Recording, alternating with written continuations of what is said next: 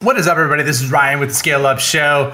This is an interesting one. Okay, so my guest today is Peter Caputa the fourth. And if you haven't heard of him, he was a former VP of sales at HubSpot that reported directly to the CEO and started there when they only had 100 customers. And this is a $1.4 billion a year revenue company right now. So he actually breaks down and shares the number one strategy that he learned and used now at DataBox, where he's the CEO, while he was at HubSpot reporting directly to the CEO. You're not going to want to miss this. Check it out.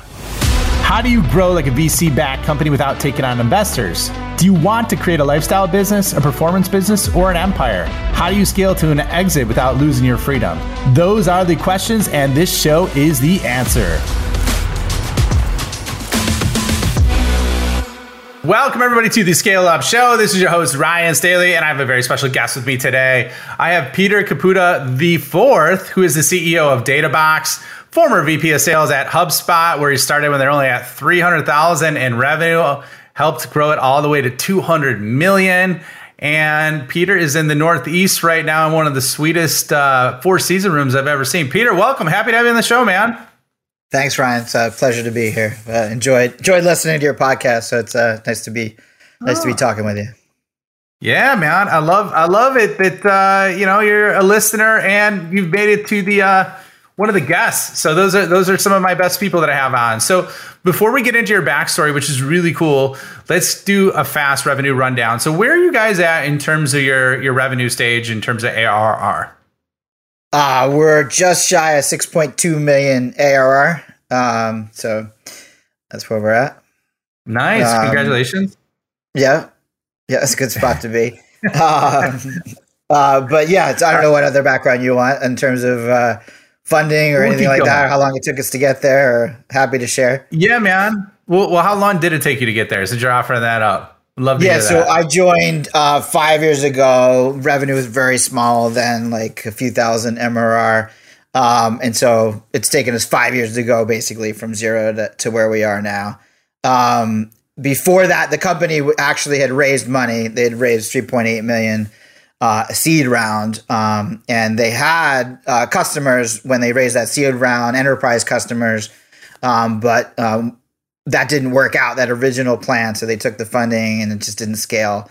Um, and so they pivoted uh, and i joined like right kind of towards the the that right at the end of that pivot. They had just kind of pivoted and were just about to go out to market to a new customer new type of customer.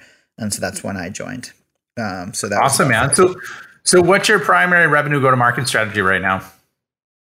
Um do you mean like who do we sell to, or what do you mean by revenue go to market strategy? Yeah, just mean? in terms of like what, what's your focus? Is it is it heavily on the product led growth side, marketing, sales, content? Like what's your primary means means okay, of acquiring? Gotcha. Yeah, so we are a freemium product. We have a free version of the product. Um, you know, our average sale price is I think around one hundred ninety dollars a month. Um, so we have you know just shy of three thousand customers total. Um, and, and so you know, we we rely heavily on the product to get people in the door, um, to get them uh, starting to set up the product. Uh, we do have a, a, sales team. We also have a, a BD team, a BDR team, um, and a bunch of other teams uh, post sale as well that are there to help the customers with setup. But it's largely a product driven sale um, as opposed to you know we're not really qualifying business needs. Usually, the business need is already established because they've signed up for our product, um, and that's kind of when they sign up for our product. It's an expression of needing it, um, and so um, we're more assisting. The trick with our product versus other freemium products, though, is that um, it is uh, custom dashboard software. So every customer setup process is unique, meaning they want to look at different business metrics on their dashboards than every other customer. And therefore, um, there's quite a bit of back and forth, I'd say, consulting by the teams to help um, get that set up, right? Because the customer doesn't know how to use our product to get the data they want, and we don't know how they run their business in order to help them set it up. So there's some back and forth, you know, consulting, consultative selling to to get that done. So it's a little bit of a, a hybrid. We do have a sales team, obviously, that that does that. Um, and then as far as generating demand, Um, up until very recently, it was 100% SEO.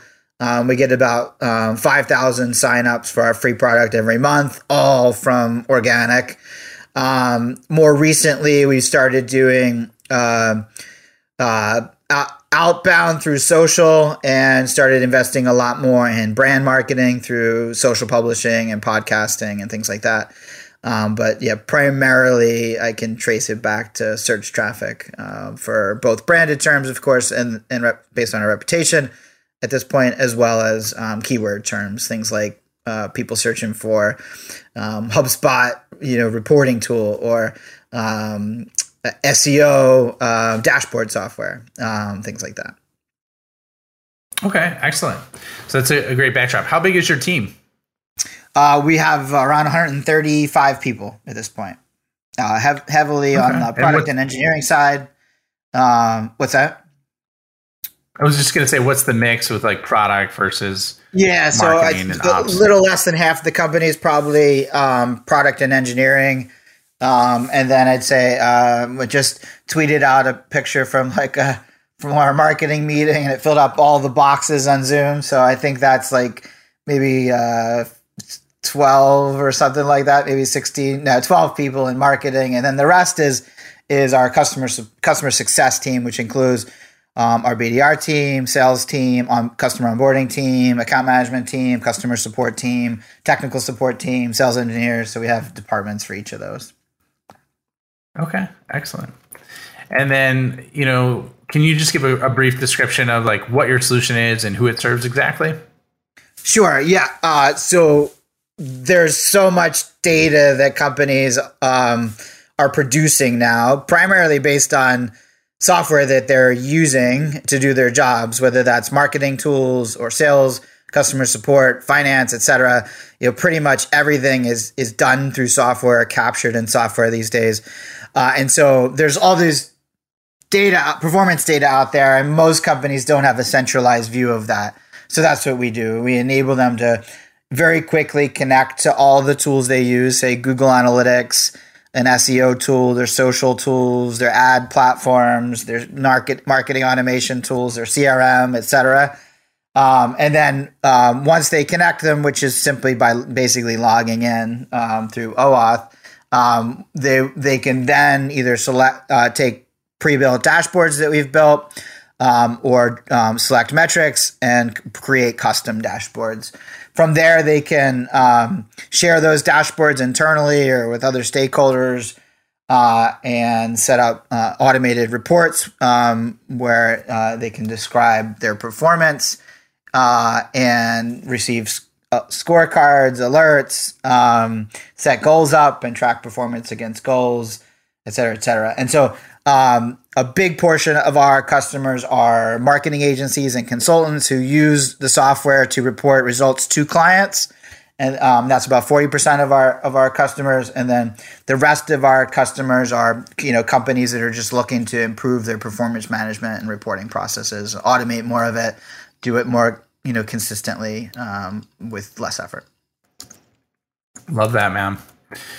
Excellent. Well, I think that's a pretty sweet solution. I checked it out obviously before the show, and I love what I saw. So I think you're doing some great work over there.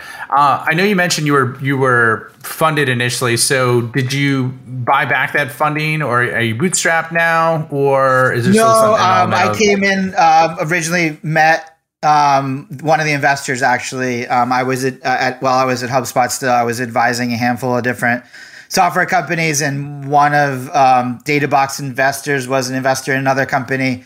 Um, and um, and so I met with him as I was, you know, considering leaving HubSpot and starting my own thing.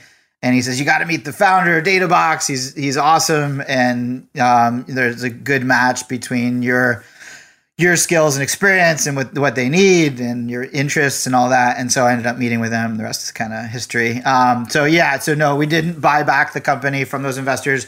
The two main investors are great investors. They've had lots of exits. Uh, Accomplice is one, and the other is Founders Collective. Founder Collective, um, and so they're both extremely patient seed stage investors. Um, were patient because they've been success, so successful as investors. Um, and um, yeah, and so they then they're on our board, um, and they're you know been very supportive all along. Um, you know, from their perspective, they had written off the investment um, before, right before I had joined, um, and so from their perspective, they're happy. We haven't taken any additional funding since I joined, and and you know we've been operating cash flow break even for several years now. So so we're at this point just you know we got a nice business going on. It's not. I don't believe it's like uh, going to be a massive business overnight. And so we've been taking the last year or so, uh, innovating, creating some additional products that we're right about to launch now. Um, so, awesome. So yeah, we're, we're having fun.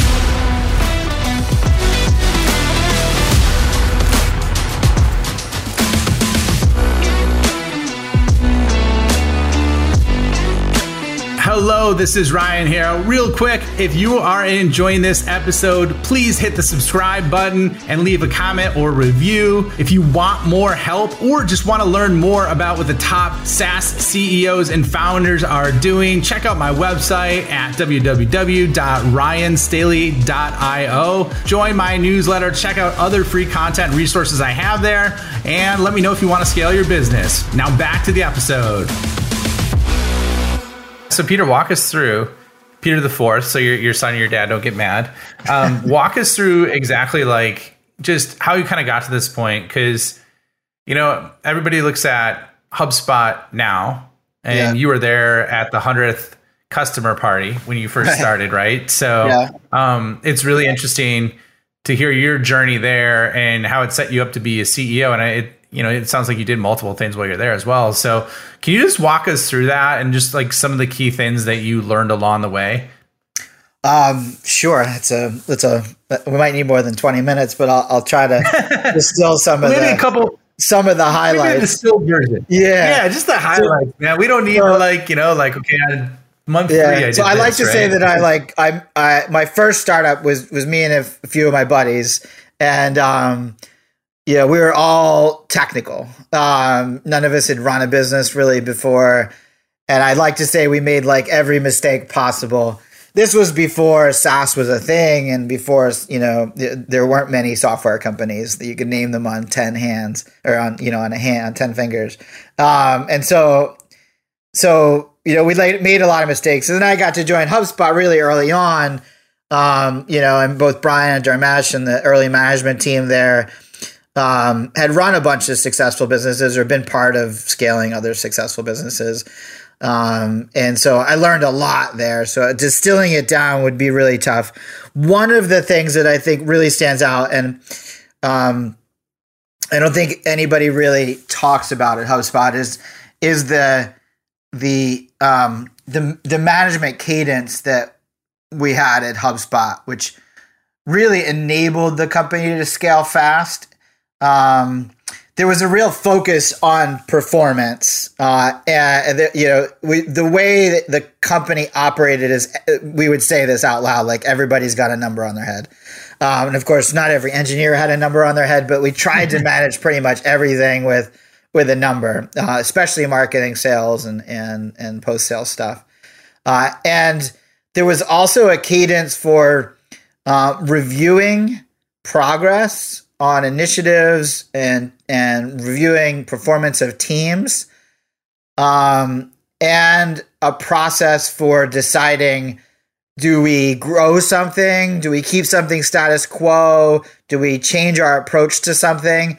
Um, and that was kind of done throughout the whole organization. It was fairly bottoms up um, in terms of empowering people to um, own their piece of of the business and um and I think that was a really really valuable thing for me to learn um that we've we've actually I feel like we've taken to the next level here at Databox. Um so I'd say and I think that's missing in most organizations that management uh, cadence um so well yeah, and, and I mean, I'm a strong believer of that because I've seen the difference it makes on the sales side, right? Like, mm-hmm. you know, are you a leader that just does um, forecast meetings, mm-hmm. or are you a leader that also does strategy meetings, you know, coaching and development meetings, like?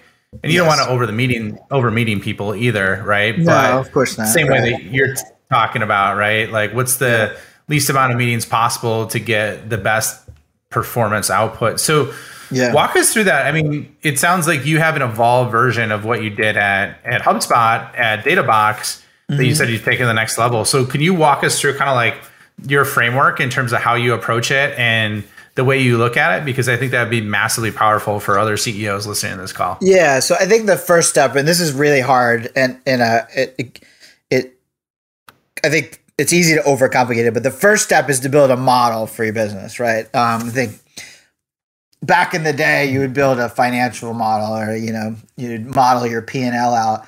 But I think today, business business activities are so much more measurable, and you can you can actually build a model for most uh, functions in your business and map the productivity of individuals and teams to the performance and the revenue of the company. In a SaaS business, it's really, um, I wouldn't say easy to model, but um, it's it's really possible to model everything, right? So because we have we get traffic, which we can predict from SEO efforts um, or paid or other efforts. Um, we have historical data to show conversion rates and volumes, uh, and then we can flow that through to um, yeah, uh, engagements in chat, calls booked, close rates, uh, yeah, onboarding, call volume, customer onboarding call volume, to all the way through to upgrades and retention, etc. We talked, you know, referrals as a piece of it. Like, there's a lot of things that you can model in, and so that's the first step. Um, now, every quarter, we basically throw our actual numbers out and reset the model and reset the goals. I think it's almost it's you know nearly impossible to forecast out too far. Um, but the idea is to at least use as much historical data as you have to set you know set quarterly targets and and and start to um, model in the impact of you know growing specific teams or growing specific marketing channels, etc. Uh, and so that's step one. Um, I think step two is to start to have hypotheses around what function or product feature or whatever you should build um, to have an impact on the business. We um, we use a framework called ICE, which is very common: impact, confidence, and effort. So we're ideally looking for things that have a big impact with a very, and we're very confident in that, and it's low effort. Of course, you run out of those things over time or you have to be more creative to find those things. So there's always a portfolio of projects like that are a little bit of effort maybe a little bit of impact really high confidence um, and maybe smaller impact and then you know a few big swings where it's like all right if this thing works it's game changer for us. And so it's a matter of having a portfolio of those. Um, and each quarter we sit down and we look at those portfolios. Like every team is responsible for like looking at their, their um, their projects through that lens, uh, and then writing out a quarterly plan. It's long form written. Uh, it, it talks about the you know what the scope of a project is, or the scope of an improvement area is, what the expected impact is, um, and and some of the steps or the key scope or um, guardrails that that would govern the execution of that project. Um, and so then we aggregate these, we, we look at all those, we d- discuss dependencies where one team might need to collaborate with another. Uh, and then we finalize that quarterly plan and we stick to it. Like we don't we don't deviate from it. We might run into a roadblock and need to maybe prioritize another project. We usually have a few extra projects on the list um, that we know we won't get to or will be at the bottom of the list if we have extra bandwidth. But um, that's the process. And then from there, um, you know, each of those projects might have a goal, or each team might have goals. We have dashboards that we review on a weekly basis, so I can see basically how every part of the company is performing. Everybody reports out their progress uh, on a weekly basis, both for their team's performance or the project execution. Uh, and we meet and we review that and discuss any roadblocks um, and adapt. You know, adapt uh, adapt priorities or resources based on what we need to what needs to be done for that week or that month. And so, do you use your own software to, to track all this and have this in one place? Yes, of course. yeah, of course. There's do. a lot of there's other things we use, right? We use uh, Asana for our project planning and execution. Um, you know, we use uh, our reports actually from DataBox get sent right into Slack where we might discuss them further. Uh, you know, we meet on Zoom calls to discuss discuss things. So, but yeah, our our our product allows our whole team to track their performance and then also contribute to a report that rolls up to the whole performance of the whole company. Okay, cool, man. So, w- what would you say is like that you've seen in your experience? How long have you been doing this for? This process. This process. Um, yeah, we had a version of it early on. Know, there was when I joined, it was just thirteen of us, but um, uh, we had an early version. We've we've probably tweaked it every year, like not in a major way, but you know, we'll cut some steps out that feel like extra work, and we'll add some more collaboration, collaborative aspects into it. Um, so there's bigger projects that we'll do that we'll do deeper dive reports on. So, um, but yeah, I'd say we've been doing it for a few years. It took us a while to get to the point where we were decent at it. um, so, what would you say are like the top three most important metrics that you look at then? Uh, so, number one for any SaaS business is usually net MRR growth. Um, so, you know, it's the new MRR plus the upgrades minus the downgrades minus the cancellations. So net MRR growth, I'd say, is the number one thing that allows us to keep growing. Right, it allows us to keep growing the team, keep expanding what we're doing, um, grow the you know um, launch new products, etc., invest in the business. Um, so that's number one. Um, number two, I'd say for ours because we're a freemium business model is the volume of signups. Um, so we're mm so we're uh, you know constantly trying to innovate on the on the marketing side and also the product side to drive drive sign up volume, increase sign ups. The more sign ups we have, the more new we can bring on. And then because we sell to SMBs and and customers churn will always exist, um, our dollar retention would be the third one. So um, you know if we start the year with hundred customers, just round numbers, paying us a dollar a month, which is obviously not the actual number, and uh, 20 of those leave, then I both I need the remaining 20 out of the 80 remaining to pay me two dollars by the end of the year in order to have 100 percent dollar retention. So um, that that I would say would be the third focus, which is the reason why we're you know expanding our product, launching a second product. Um, we'll probably be launching a third one next year. Um, so the idea is there we have a multi product in order to cross sell the products into the install base and and keep growing yeah. um, the business quickly. Well, I think I think you could use this uh, podcast interview as a selling point on why why companies should use your your system as a uh, operating system for their company. Why they should use your software as an operating system, man. Yeah, that's uh, you know our mission is to help companies you know monitor their data more easily so that so that they can improve their performance. Right, just looking at it doesn't really do anything. But what I find is that most companies don't have a performance management process, meaning that like they're not they're not setting targets, they're not they're not reporting out results, they're not holding people accountable. Yeah, they might hold the sales team accountable and maybe the marketing team, but beyond that, it's pretty loose. Um, and so I think it's important to to use numbers for that. Also, like there's so many areas, you know, to optimize the business. There's so many new things that you can do these days to improve sales and marketing productivity or throughput. And um, I think that requires a, a, um, a management regimented management team that's capable of evaluating opportunities and making bets and and being honest about how they worked and didn't work. Um, and so, yeah, I think numbers are pretty important when it comes to that, finding those opportunities and, and evaluating whether they worked or not. Yeah, no, I think that totally makes sense. So, um, okay, cool.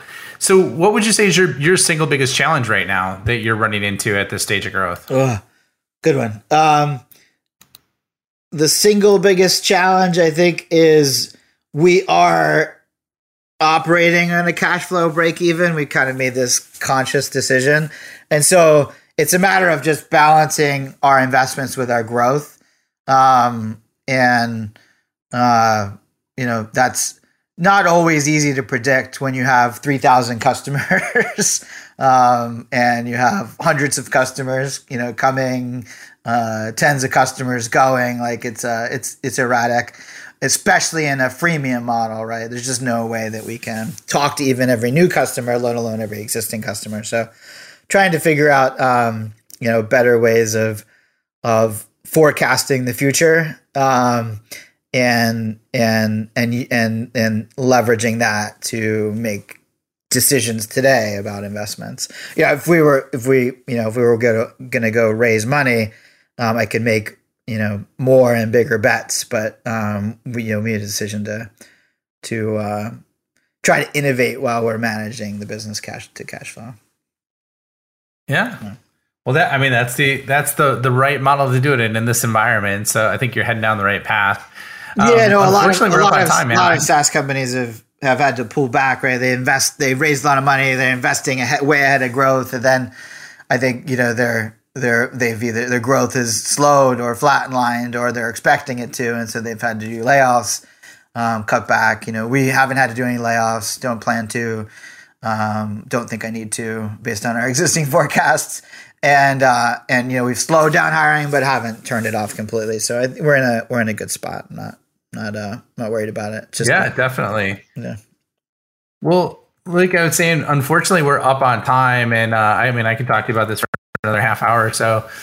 But um, where can people find you? Where can they find out more about DataBox? And if they want to leverage your tool, like I said, it's, it's really slick. It seems very intuitive and easy to set up. Yep. So, uh, where can people find out more about you and the company? Yeah, so just go to databox.com. We didn't mention this, but I have a very large team there that's um, handling chat inquiries. So, if you have questions, they're uh, they're uh, they're available to help with with all your performance management, performance management questions. Um, and so you just go to databox.com. I'm on twi- active on Twitter and LinkedIn. Uh, my Twitter handle is PC4Media. Um, Peter Caputa at, on LinkedIn. Um, and so uh, I have trouble keeping up with inquiries, as you know. Um, little inbox is a little overloaded, and I spend the majority of my time uh, operationally running the business. Um, but uh, happy to help if I can and help point people in the right direction. Awesome. Well, Peter, I, I think you gave a, a master class on just breaking it down with uh, performance management, and and you know I think there's some really cool ways we, we could leverage your tool doing it. So thanks for being on the show, man. It was awesome having you on. Yeah, appreciate the conversation, Ryan.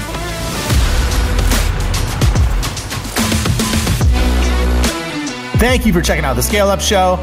My mission in life is to help founders and revenue leaders avoid all the pain and suffering in revenue growth so they can flip it and create a life of their own design. So if you enjoyed this show, please like, review, share it on social, and more importantly, just share it with a friend. Share it with someone that you think could learn and benefit from what you heard on today. But the more we get the message out, the more people we could help, the bigger the impact we make, and the bigger the community gets, which helps everybody. So once again, thank you for being a loyal listener. I appreciate you and look forward to seeing you on the next episode.